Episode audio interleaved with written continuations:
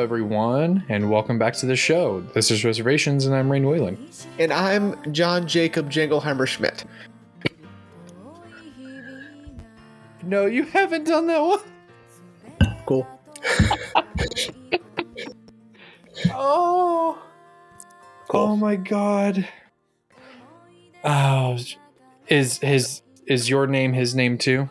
We'll see. I mean, by by the song's logic, it should also be yours, but that's fine. That Um, that's true.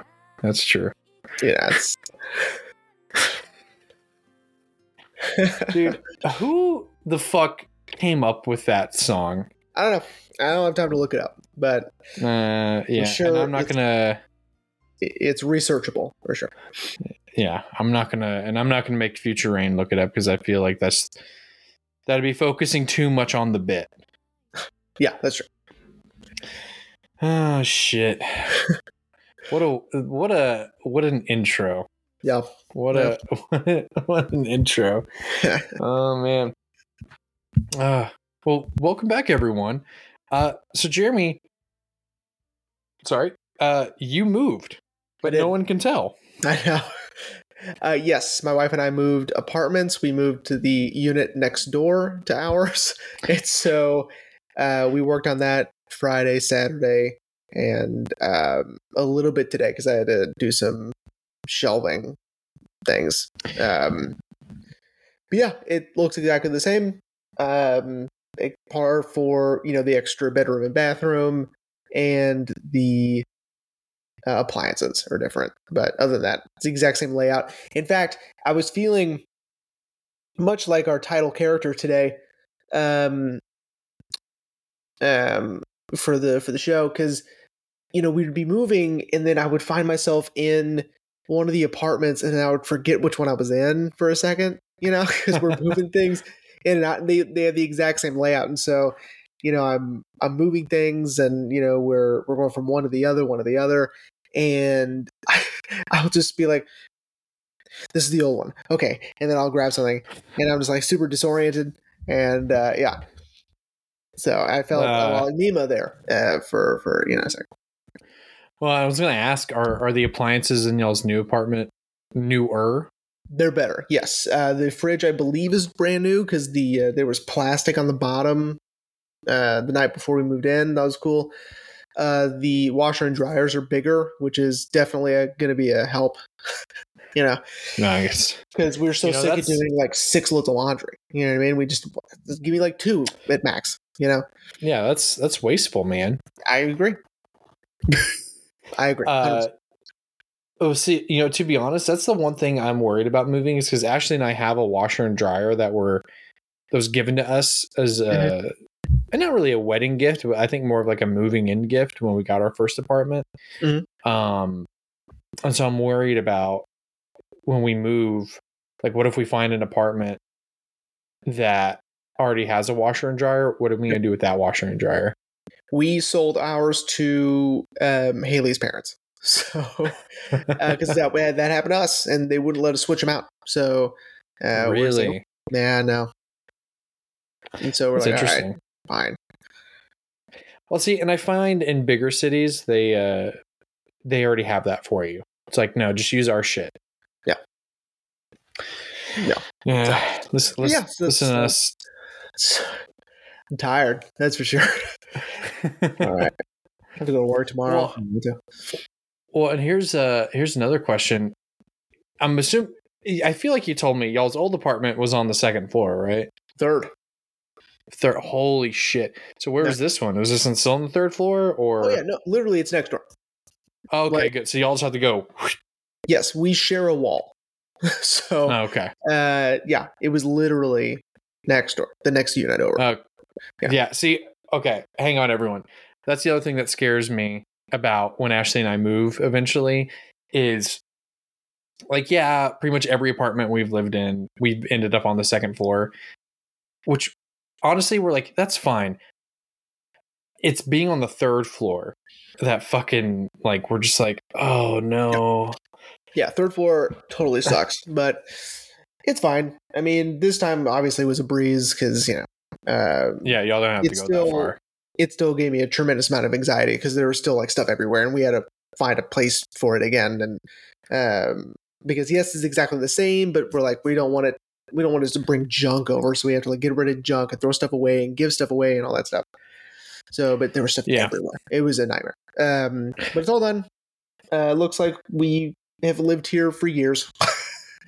Um, Well, you know, already. well, so- I, I was telling Ashley about when y'all moved from Midland, how you had, you know, your boxes of movies, eh, but you're doing one of, and you left it blank until you finished packing all your Mhm. movies. And she was Yeah. like, "Well, that's really smart." I was like, "No, no, no. I'm saying I wasn't saying that it wasn't." She was like, "Oh, you're saying if he would have done it by genre, you would have judged him." I was like, "Oh yeah, hundred percent." Like if you're like, "All right, Rain, these are all the these are all the action adventure movies. These are all the docs." Yeah, no, because um, boxes don't care how many you have in one genre. So uh, you have to just go with it, go in order, and you know, one of until you finish. Two of. Yeah. It ended up being eleven. Yeah, I don't think when we move, I don't think it'll be 11. Or who knows? Maybe it might be. I don't know. Medium sized boxes too. They're they're big boxes. So. Um, yeah. Anyway, this has been riveting, but let's go ahead and Yes. well, for our listeners who are not in Texas, there you go. Yeah. Um, yeah. So, so Jeremy, uh, what are we talking about today? Today, uh, we are talking about uh, Satoshi Kon's Perfect Blue, um, a a movie that I found out. I I found the movie through the podcast I ripped our format from, um, which is Into the Void, which I've talked about uh, before. Um, you know, they the their thing was mind bending um, sort of weird, strange films, and that was one of them. And I and I looked, I was like, I've never heard of it. And then I saw the poster, and I go, hard pass. Uh, uh, I'm like, I'm, I'll never see that. That's anime. I don't do that, so it's not for me. And then I think I did a little more digging, and I was like, well, maybe I'll maybe I'll check it out. Maybe I'll take a look at it and as long as it's not some of that weird shit, you know. and um, and I looked it up. I was like, okay, it's pretty straightforward. It's it's centered in reality, which I liked. Um, therefore, I have made a distinction that I think that is good for me, but I don't know if it exists anywhere else outside of me. Which is, to me, there's a difference between anime and Japanese animation. This Perfect Okay. Blue is Japanese animation to me. Anime is something completely different. Anime is something like your um your television series, right? Oh, let's see if I Uh-huh. can do this. Um, because I don't know, but I've heard other people talk about it. You specifically, moments ago. I was about to say, I literally just gave you one. Yeah, uh, we're not gonna do that. We're gonna do is uh, Death Note. Does that count? Is that Yes. one? Awesome. Yeah. Death Note is one. Uh, Demon Slayer. Is that another one? I I literally just mentioned that one to That's you right. too. And then you did mention uh, Full Metal Alchemist uh, to me as Yeah. well. Uh, these are, Yeah. You know, I've never heard of them outside of people just talking amongst themselves about it, like other people, like they'll be talking about it. I don't know. what that is. Um, that to me is anime. Howl's Moving Castle is anime. Spirited Away is anime. This is Japanese animation. Grave of the Fireflies is Japanese animation. Okay. Um, you know, I'm, I'm going to pause you right there because it's Sure. interesting you'd say Grave of the Fireflies Mhm. when I'm pretty sure Grave of the Fireflies was done by Studio Ghibli, which is fine. which is also which is also done Spirited Away. but you know it's sort of like which i agree that you know that's weird to make that distinction with the same studio but that doesn't mean that you know studios like american studios do like a fantasy film an action adventure film a drama right a horror film so Mhm. like this one to me is japanese animation grave of the fireflies yes by studio ghibli which is fine but set during World War II. It's deadly serious, deadly realistic, right? And that's what we have here. I think I was reading more about um, Satoshi Kon And he said that if, when there is surrealist moments or, or sort of mind bending moments in my films, that it's all done either through delusion, dreams, or technology. So there's always Hmm. a realistic explanation for these things, right? Yeah. Yeah. Whereas in the other ones, it's just like that. You know what I mean? Yeah. Uh Yeah. Now see, now you're almost inspiring me to either add to my list for next season. Okay. Because man, we got we gotta do Spirited Away, man. Spirited Oh, Away. so okay. Well. I, I guess that's fine. Um, um but no oh yeah i could get that you know because yeah being and i'm pretty sure we mentioned it in our Akira episode um i of the two of us i have probably watched i know i have uh, more anime it's not even close. two of us. um and yeah you know even with even with akira you know being based on manga and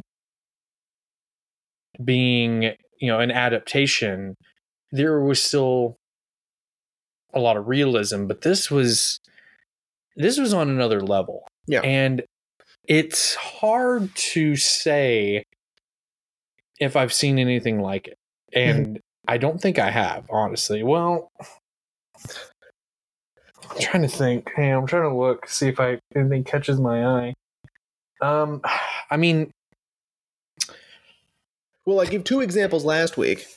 Um, one of them being Black Swan, which is something Well- you know, the story wise, um, Aronofsky sort of, you know, and again, I was listening. I was listening to um, the Enter the Void, their Perfect Blue episode, which they they split it between Perfect Blue and Paprika, and so they would just jump back and forth between the two movies. But when they got to Perfect Blue, they talked a little bit about Aronofsky and Black Swan, and there they were they were discussing that you know yes it seems like he completely stole it but really what it is is like he um they're they had read that you know or they had heard about that they had met Aronofsky had met with um the people who maybe it was Satoshi Kon. When did he die?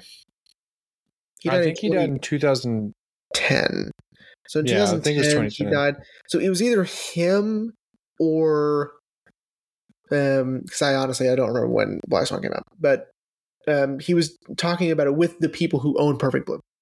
Uh and it might have Uh-huh. been uh satoshi kon and he there was rumors that he bought the rights to perfect blue so he can use some elements the story. for black swan uh-huh right okay um, and the people who own the rights, perhaps Satoshi Kon, uh, was super cool with it. Like they didn't, it didn't bother them.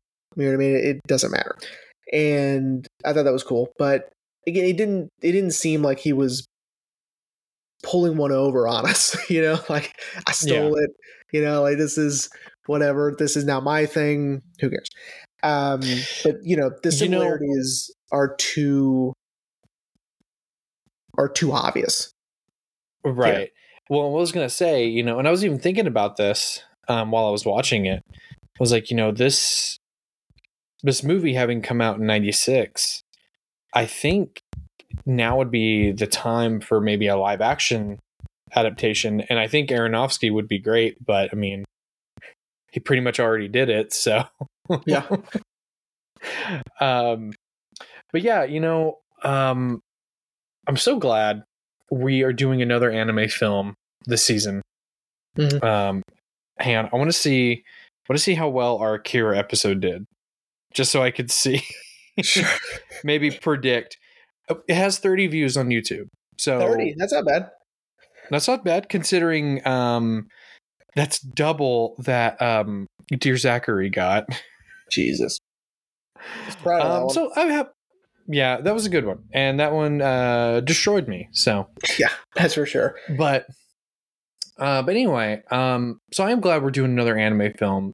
Um, but yeah, there's, I don't think I've ever seen uh, a- an animated film like this Yeah. You know, I even told Ashley, I asked Ashley if she wanted to watch it with me. I was like, you know, I've never seen it before. I don't know anything about this. I just know that from what Jeremy's told me, which was it's a psychological thriller, and that's all I know. And she was like, no, it's okay. And then immediately when it was done, I uh, she was reading in here, and I came in here and was like, uh, you would have loved this because I know, I know she would have been hundred percent into it from the from the jump. Yeah. Um, but before we get into that, uh, so Jeremy, would you like to tell everyone what this movie's about? Sure, I'll try my best. So, um, uh, Mima is a a pop idol, uh, part of a um, part of a trio, sort of a uh, a pop trio, and they've been they're very popular. Okay, um, input someone's name here. That's how popular they were. Um, it predated. This movie predates Britney Spears by like a year or so. Um, but that would have been like how famous, right? Um, Right. These gals are. Uh, Mima um, decides, that's in quotes, uh, decides to leave the group to pursue acting. Okay. Was it her idea? Not really. It was uh, her agent. Her agent decided, because I think. Um, I think Rumi is her manager. So um, her agent decided to put her in movies because pop idols don't make enough money, right? Uh, Mhm. But actors do. So uh, she decides to drop out of the trio, become an actress, and pursue that career. Now, um, she's hesitant, but excited, but cautious. Um, she's sad to leave this life behind, but she's sad to start this new one. Uh, Rumi, her manager, uh, used to be a pop idol uh, when she was younger. Now she manages him, obviously, and she thinks it's a bad idea. She does not like that uh, the agent wants to transition her career into acting. She thinks it's a bad idea, but of course, it might just be because she doesn't know anything about acting. She was a pop idol. You know what I mean? So Mm-hmm. so she um Mima gets a gets a job on a television show and it's sort of like this gritty crime cop drama show. Um and she only has one line uh initially. It's uh excuse me who are you, which will become extremely important later on. And throughout this uh there is this gentleman um Memania, we'll call him because that's his online username. Uh, he is obsessed, right? He is definitely an, an obsessive fan who just sleep, eats, breathes, dreams Mima, right? Mm-hmm. And he is not excited about her leaving uh, Cham, the group's name, uh, and pursuing acting. He doesn't like that either. And you think at first that once we find out about this website called Mima's Room, where, um, of course, this being uh, 97, what is the internet? What is this web page? How do you get to it? All that, that's all explained in case you don't know. Um, it's also a pre Mac uh, Apple computer, is what she's on. Um, yeah, she's on like a like a Macintosh four or something. Yeah. And so Rumi teaches her how to use the computer, teaches her what a web page is and a URL and all that stuff. And um, when Mima finds out about this this website where it's just going about her day-to-day life, her day-to-day life, right? Mhm. Where she went, what she did, what foot she stepped off of when she got off the train, all that stuff. It's a little crazy, right? She it doesn't Mhm. seem to bother her, which is insane in and of itself, but she thinks it's kind of fun, you know? Um and we assume that um Mimania is a part of this website, right? Mm-hmm. So anyway, um that keeps going. Uh she Mima uh gets the job on the television show. She gets um, she gets more and more added to her character as a series regular as we keep moving forward. And things start to happen to people around her, right?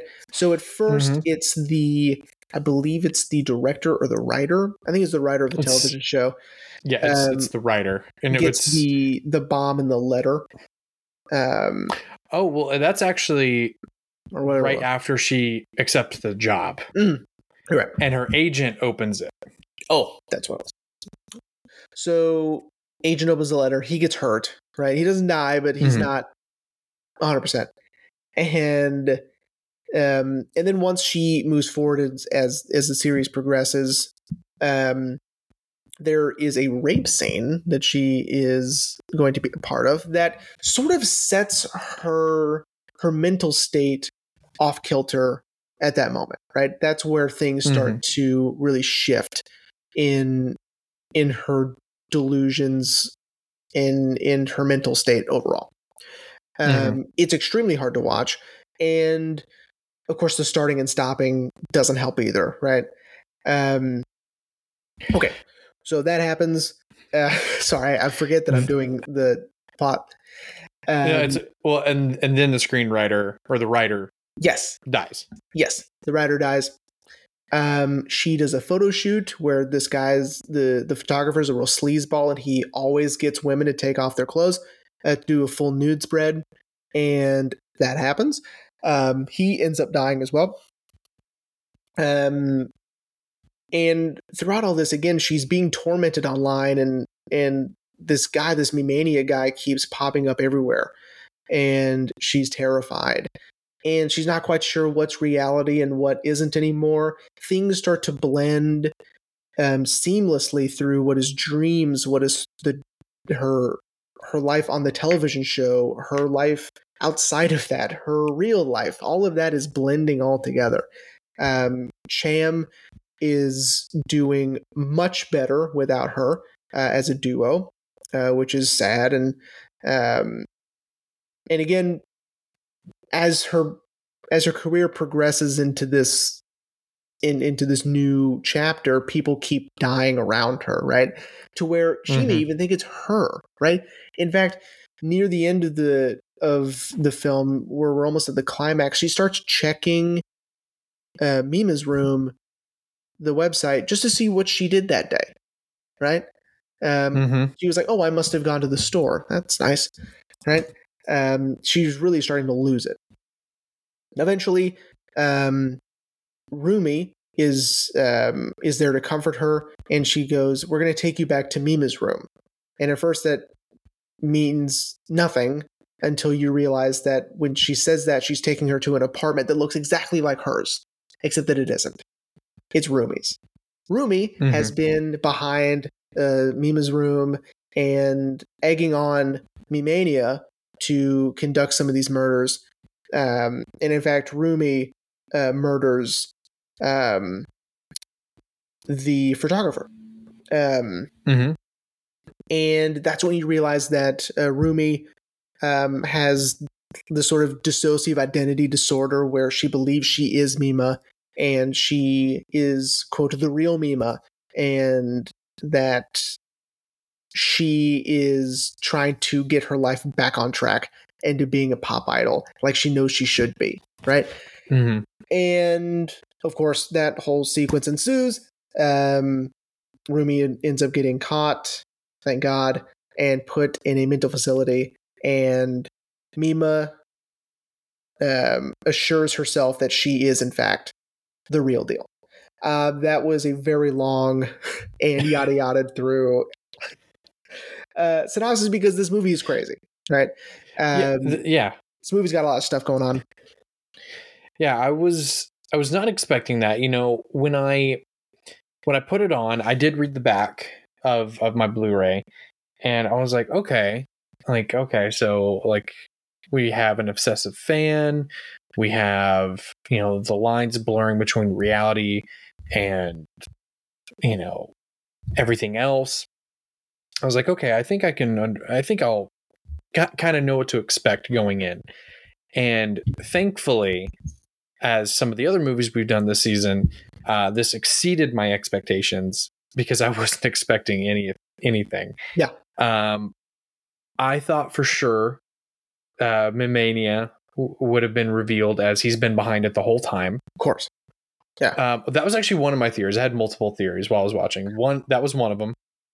The other one is that Mima really has snapped, Mhm. and she is killing everyone, and she's just she's so. I, I thought for sure that she was just so backlogged with everything that she just has. Uh, uh, I always have trouble with the, saying this word. Um, I can't say it, and now I'm embarrassed. Uh, car- hang on, I'm so embarrassed. I'm doing this on camera right now. Um,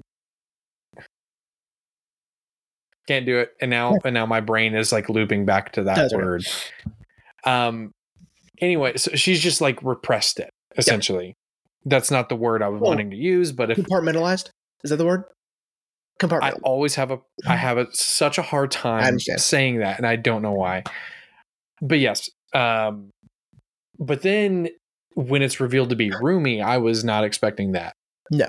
It would have, it would have never occurred to me that it was Rumi at all. Um, well, and and I feel like that's what makes the movie so good. Yeah. Is that we we just assume Rumi is just there well in the background. Yeah, and then there this it does something so cool where there are moments that you're you're thinking are Mima's delusion, right? Mhm. Or it's sort of a break from reality. Where especially when Mima, the pop idol, rejoins Cham on stage. Okay. Mm-hmm. Here's here's this point where this is actually happening. Um, they are at a Cham concert with the duo. Okay, Mima's watching it. There are people there, real people. Okay, and here comes Mima, the the um, I think she might be in red at this point. Um, in her red uh, ballerina outfit. I don't think um, so. I think she was. in the pink. I don't remember, but Yeah.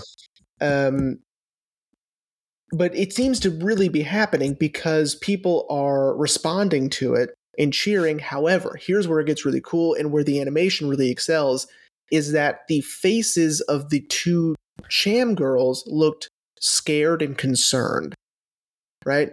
They look Mhm. worried. Uh, Yeah. Where everyone else is cheering and applauding uh, Mima's return, they're like, "What is going on? Who is this?" Right? Um, or maybe they knew, right? Maybe they knew it was Rumi, Right. and they're like, "Why is Rumi up here wearing this outfit? This makes no sense." And um, and you can tell on their face. I, I saw it the last night, and I recognized it this time that I was like, "Okay, their faces are acknowledging that it's strange." Um, so Mhm. that's a cool detail for animation. Good job.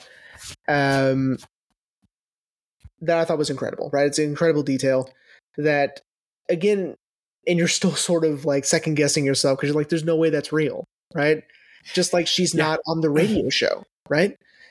That's not real. So, you know, this the the we'll call her the real Mima, which is the Rumi, um, because she Mhm. keeps referring to herself as the real Mima.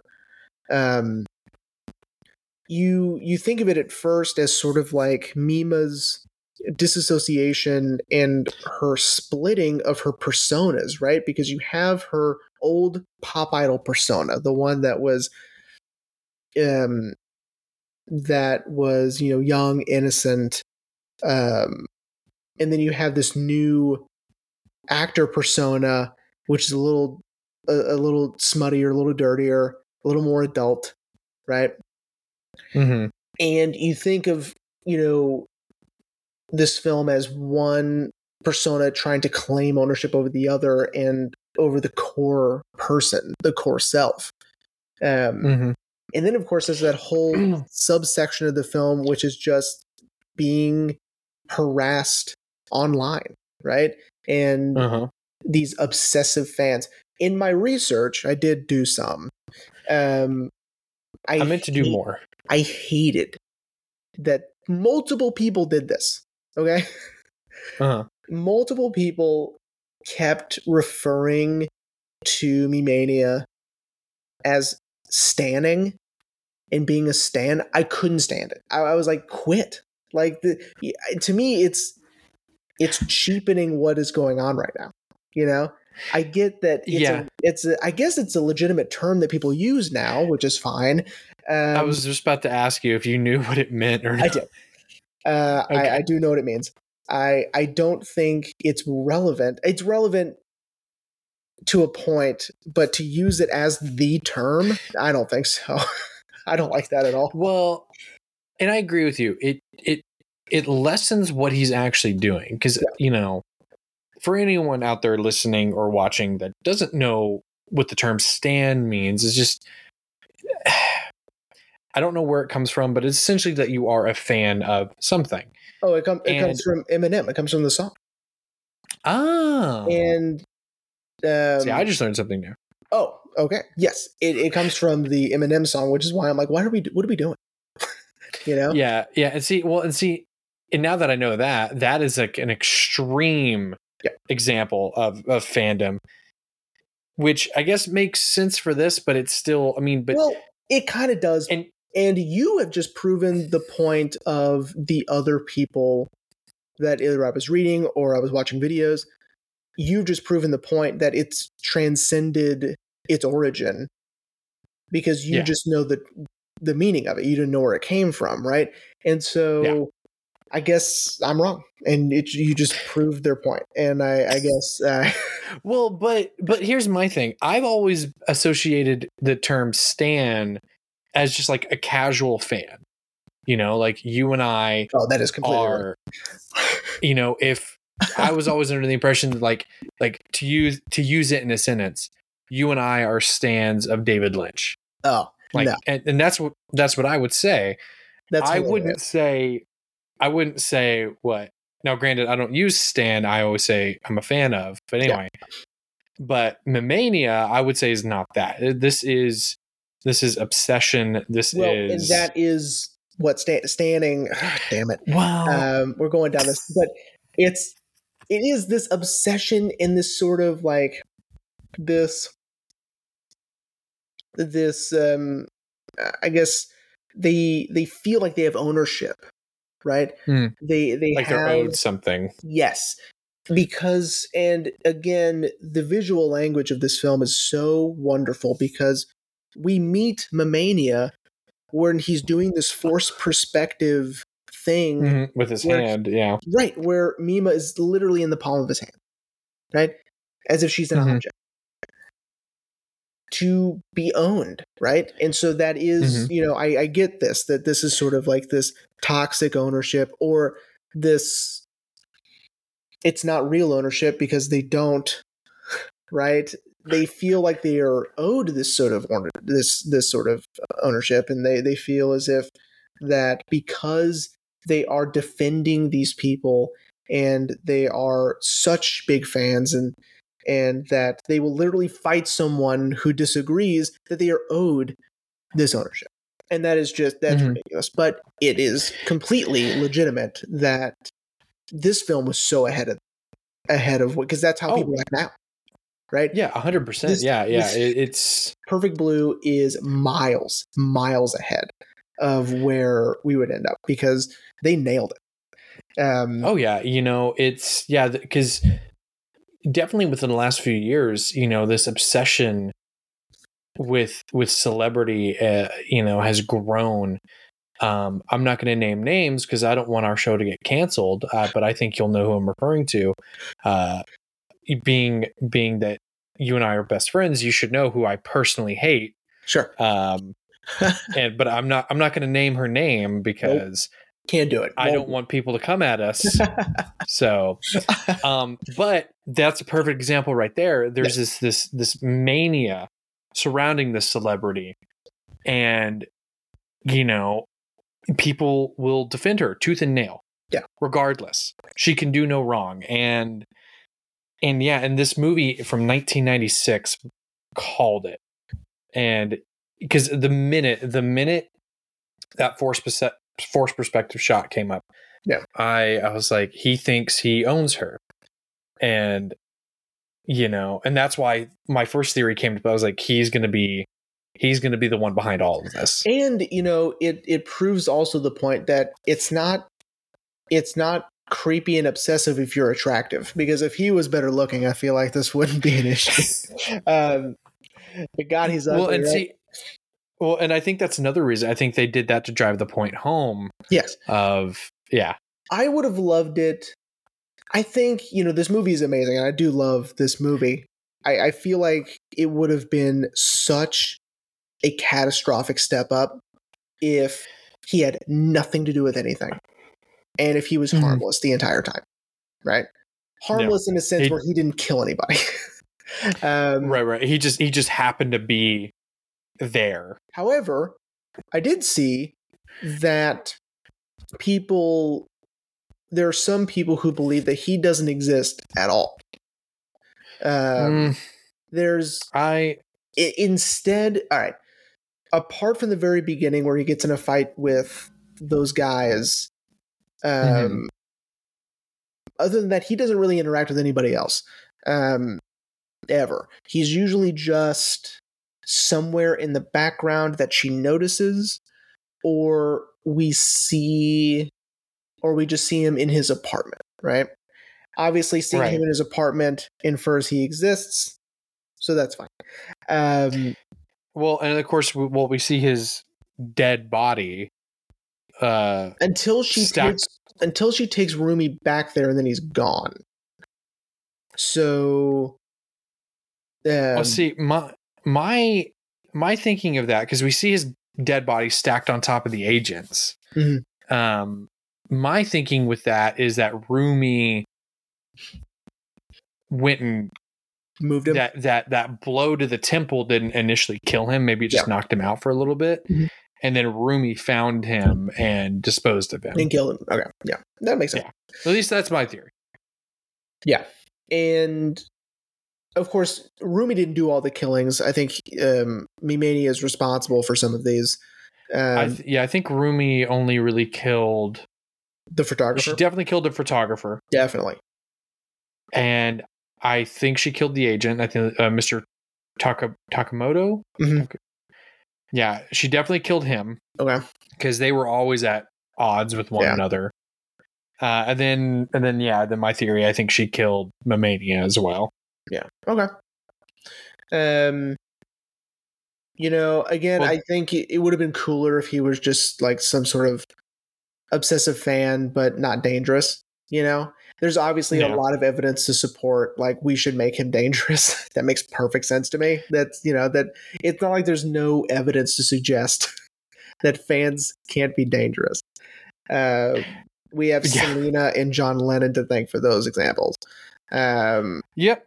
Mm-hmm. Yep. Yep.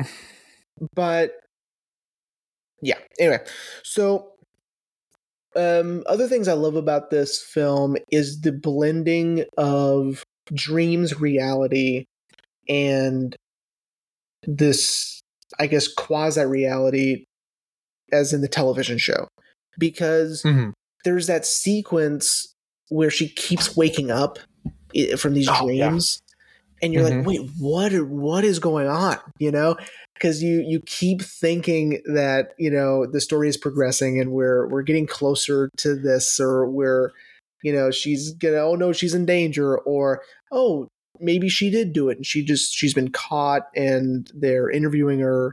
But then it's like no that's just a part of the show. And then you know and then oh wait no that was just a dream. And wait it's both you know Mhm. those sequences were awesome but also very confusing and um and of course you're you're disoriented just like she is because now i'm like i don't know what's going on. And neither does she and i guess that's how she feels. Yeah, you know, and it's, ah, you know, there there have been other films like this one, you know, that delve into, you know, paranoia and, um, you know, not knowing what's real and what's not. You know, there there was that really great uh, film called Paranoid. Uh, Cham. Uh, I can't remember who directed it. Um, sure shout out to our short film called Paranoid. Uh, yes, shout out to Alex. Shout out to us. Look at us go. yeah. It Um, has tens of views on YouTube. Go check that. I think it has a lot, and well, and honestly, a lot of it might come from me because I will I will rewatch it occasionally, just because I'm just I'm really proud of what we did.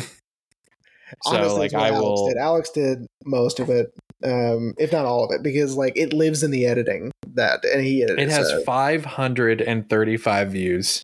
boom, nailed it, guys. Um, yes, it does live in the editing. All all we did is I just filmed it and we just bounced ideas off of one another. Like, yeah, he would do that anyway. Back to my point. There have been a ton of films that dive into obsession, that dive into paranoia, but yeah, this this film, especially especially with that scene, because yeah, I was disoriented and I was like, wait, it's a dream. Wait, it's not a dream, but it is a dream. It, Like it, She's on. She's on I- set on the show, and then it's like, wait, no. now she's what? It's crazy. Yeah. she's ruining a take now, but then she didn't ruin a take. I don't. Mhm. It's and it's so well crafted. You know, like you just said with the editing, like it, it's. I I feel like if we'd given been given a definitive answer, like oh no no she was just dreaming, like she was just dreaming the whole time. If there It it would have been yeah, you're right. If there were clues, um, most, not most, um, but some, uh, especially in television, um, they'll they'll blur the edges a little of your screen to let you know it's a dream. You know things like that. You know, subtle visual clues to let you know that they're dreaming. Here, you just have no idea until until he's ready to tell you, and Yeah.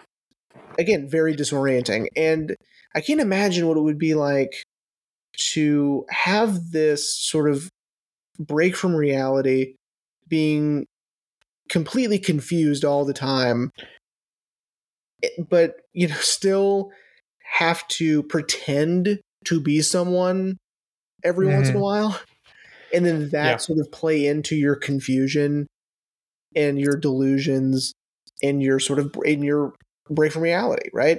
Um, Yeah. And again, it all started Well- with that rape scene. I think is that's Mm. when her her psyche just broke. I th- I think so because because she she had when she looked at Mima's room. You're, you're right. She kind of laughed it off. The part that kind of shook her was when she was reading the diary entry of I went to the store today and I bought cow branded milk. Yeah. like I can only have the best milk, and that's what kind of shook her because she was like, I I actually did do that. Yeah. like how do they know? Um, I think that was like maybe the like the start but then I, I think you're right the catalyst was the rape scene Yeah. you know which even though she agreed to doing the rape scene that she still had reservations about it like I, maybe i shouldn't do this Yeah. um And but well, and then of course it goes back to maybe you know, maybe Rumi was right. Maybe I shouldn't have done this. Maybe this was a mistake and I should be doing music instead of this. I should have kept doing that. This is scary and new and and potentially dangerous and you know, different. Um and then all that in this explosively violent thing that they have to do, you know. and and it I, I i know how this is going to sound it may sound awful but i couldn't help but laugh when the the male actor is like i'm so sorry about Mhm. this and she's like no no no it's okay like Yeah. like i i couldn't help but laugh because also because that doesn't add that doesn't help her with her psyche right now is that this Sure. guy is acting like he's doing something horrendous to her Yeah. but then is like i'm i'm so sorry like yeah, i so like you know uh which is if i'm being perfectly honest all i could think about was irreversible during that scene Oh sure. um and also it made me wonder if the, the actor and monica bellucci if that happened to like he's just like i'm i'm so sorry like i'm so sorry about this Maybe. um also side note if you've made it this deep into the episode uh if you're seeing Saltburn and you're being shocked by that, go watch Irreversible. Like I've seen everyone talk about how shocking Saltburn is, and like when I was watching it over Ashley's shoulder, I was like, "This isn't that shocking." Like I watched a ten minute rape scene. No. I'm numb to this. Yeah. Like this is not shocking. God damn it! It did Yep, it there again. it is. There's a thumbs up. You did it. Way to go. Son of a Um, till you see. Wait do you see Incendies. Anyway, doesn't matter.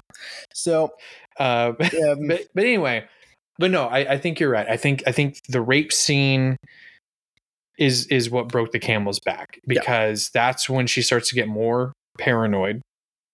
Um, is when she starts to become more unhinged. She Mhm. doesn't know what's real. You know, especially oh my god, especially with the the rap, the final scene she shoots for the show. uh huh. Yeah.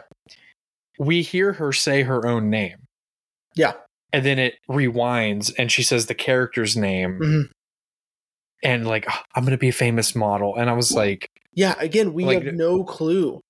You know what's going on. What's real? Did she actually say it? Was this all in her mind? Is she dreaming again? Um, you're right. It's disorienting for sure. Yeah. Um, yeah and and it adds again to the audience of we don't even know what's real Mhm. like w- like did she really just say her name Yeah. like is she is, is she becoming that unhinged and we kind of get a little more of that when she bumps into the the actor that plays the psychiatrist for the show and the Mhm. actor's like, "Oh no, no, you you don't have to call me doctor. You know, we're we're not Yeah. we're not running lines. Yeah. you know." And it's just, yeah, it's very disorienting. And then, and then we get the the last fifteen minutes of the movie that is just this unrelenting chase scene. So which okay, I want to. I'm glad we're transitioning to this because this is where I wanted to go. Because cool. yes, the the her saying her name and then it going back and her saying the correct name and then saying model instead of you know um, actress, right? Um, this okay. The chase scene with between Rumi and Mima is amazing because Yeah. if nothing else, you could have lost half of it, okay, and I would have still been giddy as all get out. If they, if all all I needed was her, the the bouncing, floating Mima, and then in the reflection, it's Rumi running as hard as she can with that umbrella. And then you start hearing her footsteps along with the bouncing. It's incredible. It's because it's showing us what's really happening and what Mima is experiencing and her mm-hmm. delusion, what she's seeing or what she's perceiving to happen. Mm-hmm. And it's so cool. I can't, you know, it's it's awesome. And again, the reveal is insane. But um yeah yeah man you know and this if if anyone wanted to say anything about you know like what you said at the top of the show this is japanese animation versus anime Mhm.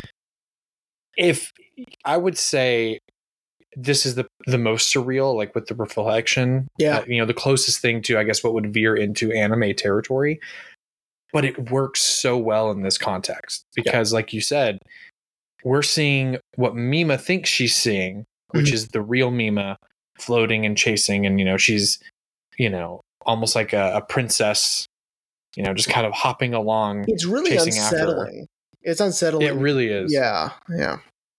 The the way especially, especially when she takes the wig off and she finally sees Rumi's face. Mhm. um insane Yeah. uh and that's also sort of an anime trope where we see her stab herself and then it just gush of blood just hits the ground Is it? Is that is that a normal thing? Because I I thought it was strange. I thought it was really weird, especially in that It- with the photographer too, because he was stabbed. It took a minute, like a few beats, and then it started gushing blood. And I go, that's weird. Yeah. it's uh i it doesn't happen a whole lot in more of like violent anime um it happens Yeah. but I, I always like it because it is very jarring and it's very like it's like the easiest way to know that the character's been stabbed. Sure. You know, especially in that moment when we, I was like, wait, I don't think that glass is really going to stab her, and then we just see this explosion of blood, and I'm like, oh, okay, yeah, no, it, she stabbed herself. Yeah. Uh, Yeah, that was wild. Although that's Yeah. all the blood in her body right there that just came out of her. uh but yeah it it just you know and and what i what i really applauded is the the story has built mima up as this very caring person and even in that moment the the person who essentially has been gaslighting her from the the whole movie uh, she can't let she can't just like let the truck take her out. She has to try to save rumi. Yeah. and you know and i and i appreciate that. I feel like it would have been really heartless if she just like well she's a goner. I'll just stand right here where it's safe.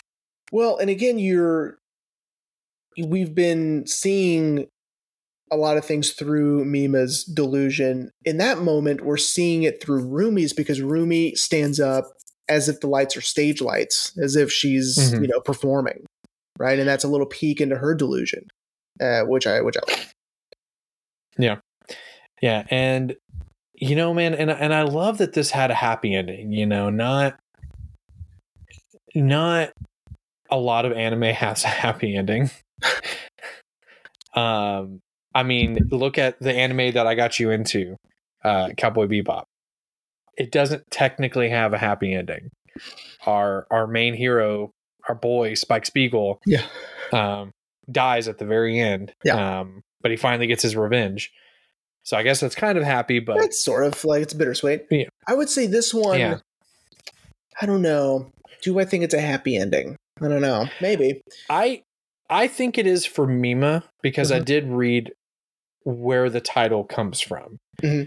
Um, you know, because again, we've established that Mima is a is deep down a caring person, and so she regularly checks on Rumi in the mental institution. And the doctor tells her, you know, there are days where she's Rumi again, but then there are other days where, you know, the alter takes over. Yeah. And and this is where the title comes from, which is it's a sunny, perfect blue day. Mhm. Knowing that all the confusion in Mima's life is gone. Yeah. That she can be fine again. And also, and I love in a in a line of dialogue that they established that she's become a very well known actress at this point Mhm. because the nurses are like, "No way, the real Mima wouldn't come down here."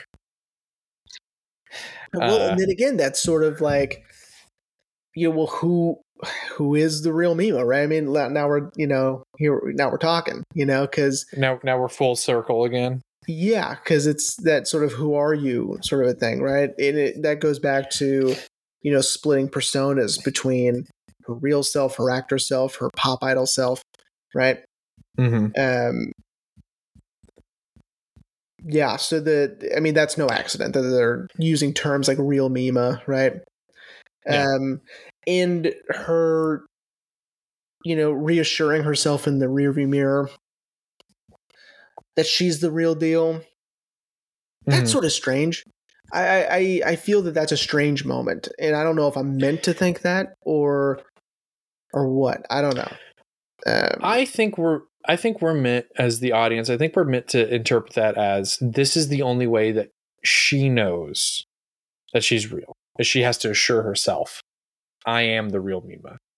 Um you know, it kind of kind of reminded me of even though I never saw the movie, Ashley told me about it. and you're going to laugh. The the final Hunger Games movie. Um you're right i did look at that I chuckled Josh Hutcherson had been tortured in the previous one into not knowing what was real and what wasn't. And in, and apparently in the final one, he will occasionally ask Katniss, "Is this real life?" Mhm. Because he's he's just that fucked up. And I so that's that. how I I've seen it, but well, th- well, this how I kind of interpret it is that even though she came out of the other side of this solid, you know, she didn't die, she actually got to maintain a career. She's still so fucked up that she has to reassure herself, Yeah, like, maybe. no, I am, I am the real Mima. Yeah. Yeah. But we right. won't know. Yeah. yeah I that's really think- fun. Yeah. Yeah, well, and, and I was just about to say, I think this movie really lives perfectly in an ambiguous ending. Mhm. You know, um, but yeah, I did read that the the clear blue sky is the perfect blue Perfect blue. uh, to to symbolize that her confusion is gone, Mhm. that she knows who she is. But as you said, we why is she reassuring herself if the confusion is gone? Yeah. Yeah. Yeah. Yeah. Yeah. Yeah, buddy. Uh, Good. but you liked it. Oh, uh, yeah. If this wasn't clear enough, uh, I loved it. I, I thought it was great. Um, even though it's only an hour and 20 minutes, I was. I know we've said it about other films in the past, but I was like, man, I want more. I, Yeah. want, I don't want this to end. Yeah, the the pacing is very fast. Not in a bad way necessarily because it works, right? Um Mhm. it's just fast. Things happen very quickly. Um we go through these uh these uh plot points and these beats, we go through them very fast. Um there's really no downtime, which is fine. Um there's nothing wrong with that. It's just unusual, you know. Yeah. Yeah. Especially, It's not even most 90 people- minutes. This thing is like yeah. 80 something minutes. Yeah. You know, and if we kind of if we kind of compare it to our previous anime film we did this season, Akira, there are times of these, you know, kind of mo- you know, there's moments where we don't really know what's going on, Mhm. you know, and but but yeah, man, I don't. I don't think there'll be another movie like this. No, Like, I don't think so. They've all. been they've been trying to do a live action remake of this for years, and I don't know if it'll ever happen. But uh, I don't think it it should. should, As- you know, I I did I did read that apparently originally it was supposed to be live action, yes, but that's they right. had too many backers pulling out, and so they're like, nope, then we'll just animate it. Yeah, which is Which I think Better. you know, I- agree. I think it is significantly better. I think it tells the story better. Um, because it just, I mean, it, it could work live action. Sure. I'm not saying it couldn't, but I think in this context, it's it's perfect as is. hmm I agree. I, I don't. I don't know how they would have done a lot of these things live action, especially the the Mima's um Mima's version of what she's seeing when she sees the other the Mhm. real Mima. Um, I don't know what that would have looked like in live action. It wouldn't have looked as good. I don't think. Um, Yeah, they they would have had to do a composite shot of the same actor twice, but then would have had to film a scene separately to see Rumi's reflection in the mirror. right. So they would have essentially had to shoot the scene three times from three different Yeah. angles. Well, yeah, and then you know, like to, to get her to to float and bounce like that. I don't know if that would have looked very good, um, or if they would have done something different. They may have would have scrapped that entirely. But again, I think it's unsettling, and I think it works.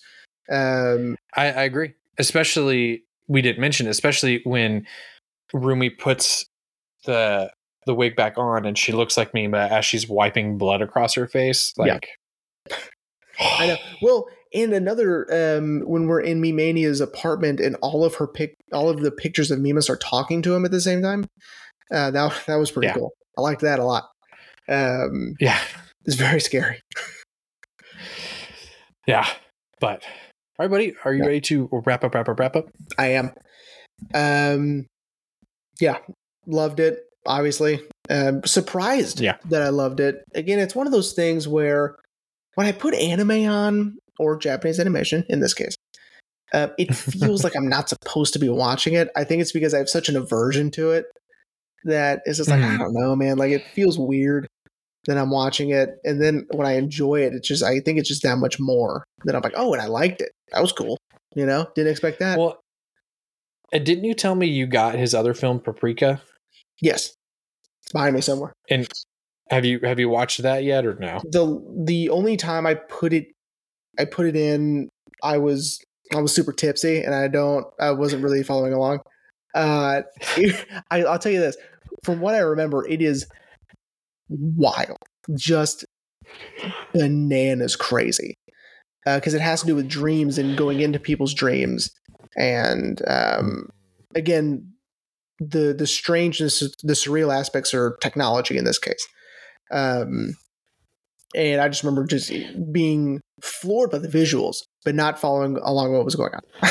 so, so, so essentially, like I'm, I'm too drunk to watch this. Yes, I, and to taste this chicken, you know. um, to Kurt quote the late great Colonel Sanders. Yeah, and I also want to see Tokyo Godfathers, and I do want to see Millennium Millennium Actress. I do want to see those. Um, yeah, I was reading that a lot of the themes that are in this film are in some of his other films yeah. as well. So yeah, so I, Millennium yeah. Actress I, is on my list for sure. Tokyo Godfather is less so, but it does seem interesting. Um, it's homeless people in Tokyo uh, find a baby and they try to find the baby's parents. Like that's the story, and that sounds like fun. So, hmm. um, yeah. And again, Japanese animation that's not anime. Yeah. That's a straightforward story. Nothing strange about that. Yeah, yeah, yeah. And of course, you know, with anime, you you got you got filler episodes, you've got all kinds of stuff. Yeah, weird stuff. Not Cowboy Bebop though. No, Cowboy Bebop different. is very straight. It's very straightforward. Yeah, that one's pretty cool. Yeah, that one's obviously yeah, I like that one. Um, there's no like, there's no steampunk castle and talking fire or anything like that. You know what I mean? Like it's just straightforward stuff. Dude, yeah. you're you're knocking Howl's Moving Castle, but Billy Crystal voices Calcifer for the yeah. dub, and it's oh perfect. Here's that's that's a good. Oops, I forgot. Did you watch this movie, dub or sub? I watched it dubbed. So did because I. since I had never seen it, I didn't want to go into it having an expectation. Mm-hmm. Um, because sometimes, more often than not, the sub is better than the dub. Uh, like Demon Slayer, for example, is way better subbed. Um, same with Attack on Titan. Okay. But I was like, yeah, I don't want to go into this. I don't want to go into this with a very high expectation, so I'll just watch the dub.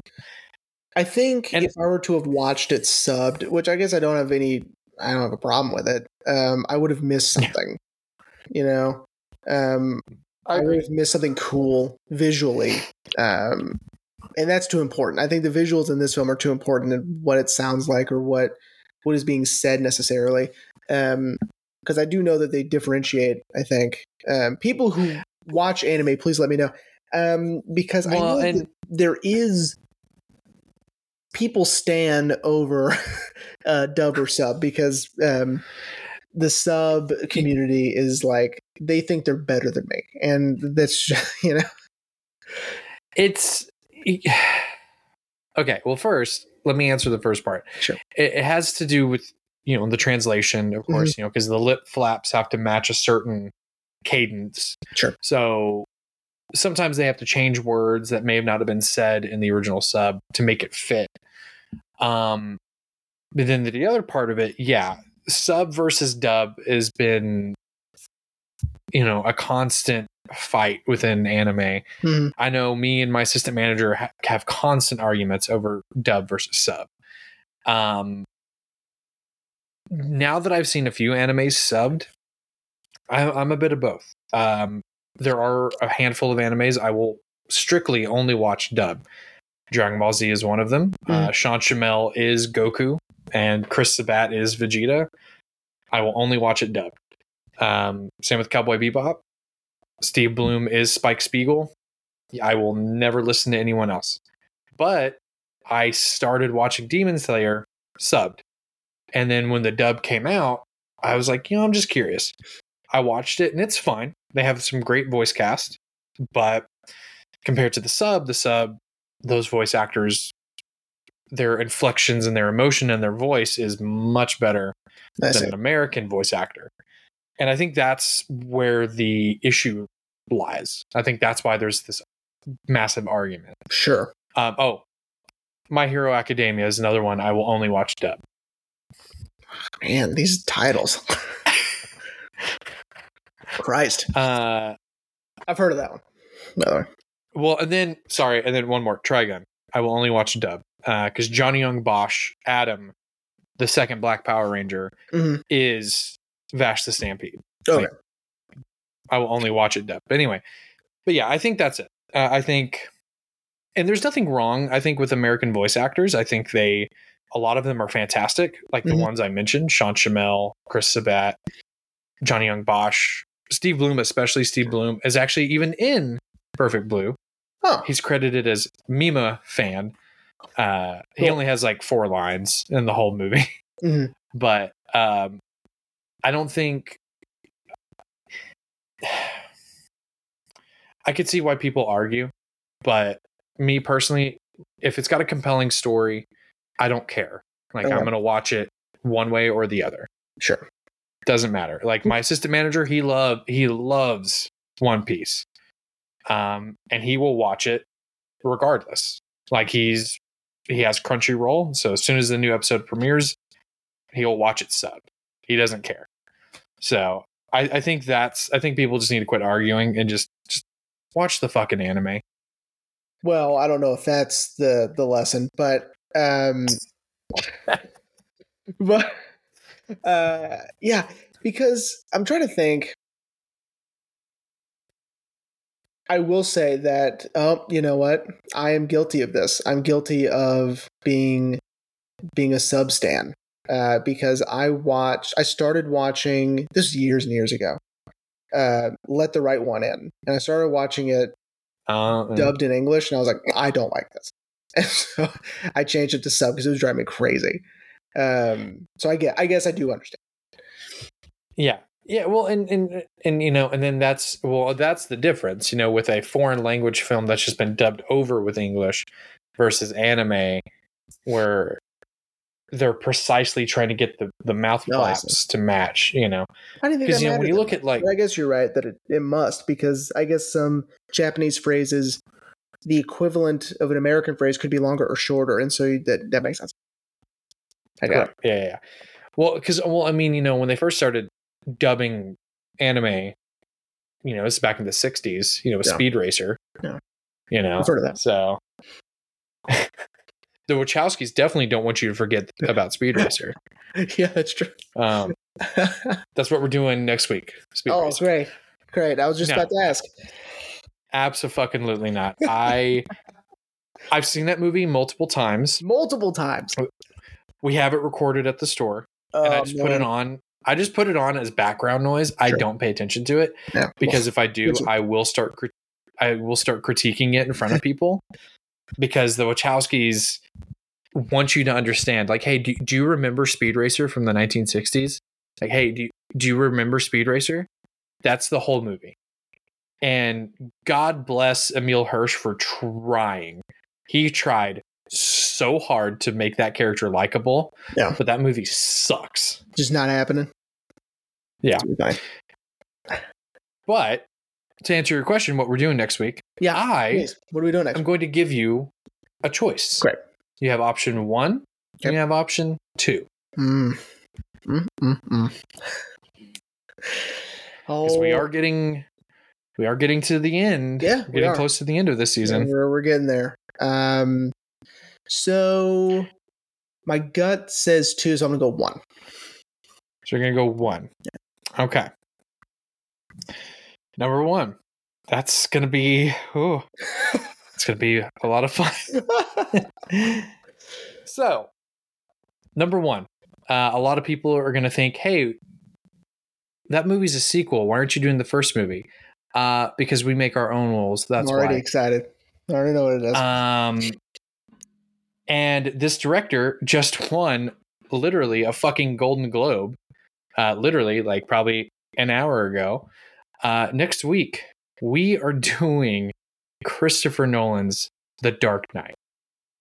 cool. Uh, like I said, um, probably most people out there, Zach, are like, why aren't you doing Batman Begins? Uh, I think people like because Zach on- know. People like Zach know. Yeah. why, You know. Yeah.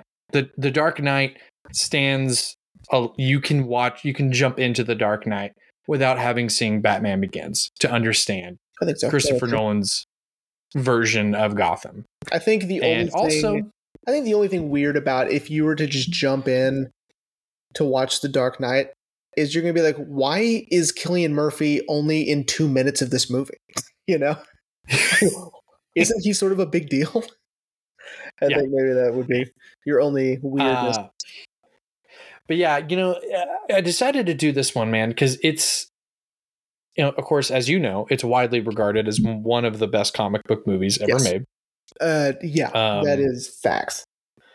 Uh, had Christopher Nolan never given us this movie, this movie especially, I'm not going to give the trilogy credit because The Dark Knight Rises is my least favorite of the 3 Mhm. Um, but if Chris had not given us this movie, we would have never gotten Matt Reeves as the Batman, and I believe that wholeheartedly. Yeah. Because Yeah, I mean, and we we'll, can harken all of this back to Tim Burton and just call it a day. Because, that's true. Yeah. yeah, That's true. Tim Tim walked so Christopher Nolan and Matt Reeves could run. or, or we could go even a step further, and I would say without Frank Miller, Yeah. we wouldn't. So, That's yeah. Is, that a, is that too much of a deep cut? I It's stuff you didn't think I knew, you know? No. Dude, I I know you know who Frank Miller Yeah, is. you're I mean, he did he also did Sin City and he's in he's in the movie too. That's true. He is in the movie. God, he's old. Um So, but yeah, I really wanted to do this one just because it's again widely considered one of the best comic book movies ever made, but also Cool. it is a Yeah. awesome, just out like insane film as a whole. And of course, like I said, Christopher Nolan just got a fucking Golden Globe for Oppenheimer, so Yeah. why not? why not? It's time. sure. All right, cool. Yeah. Alrighty, everyone. We hoped you enjoyed this episode on Perfect Blue, and we'll see you next week for The Dark Knight.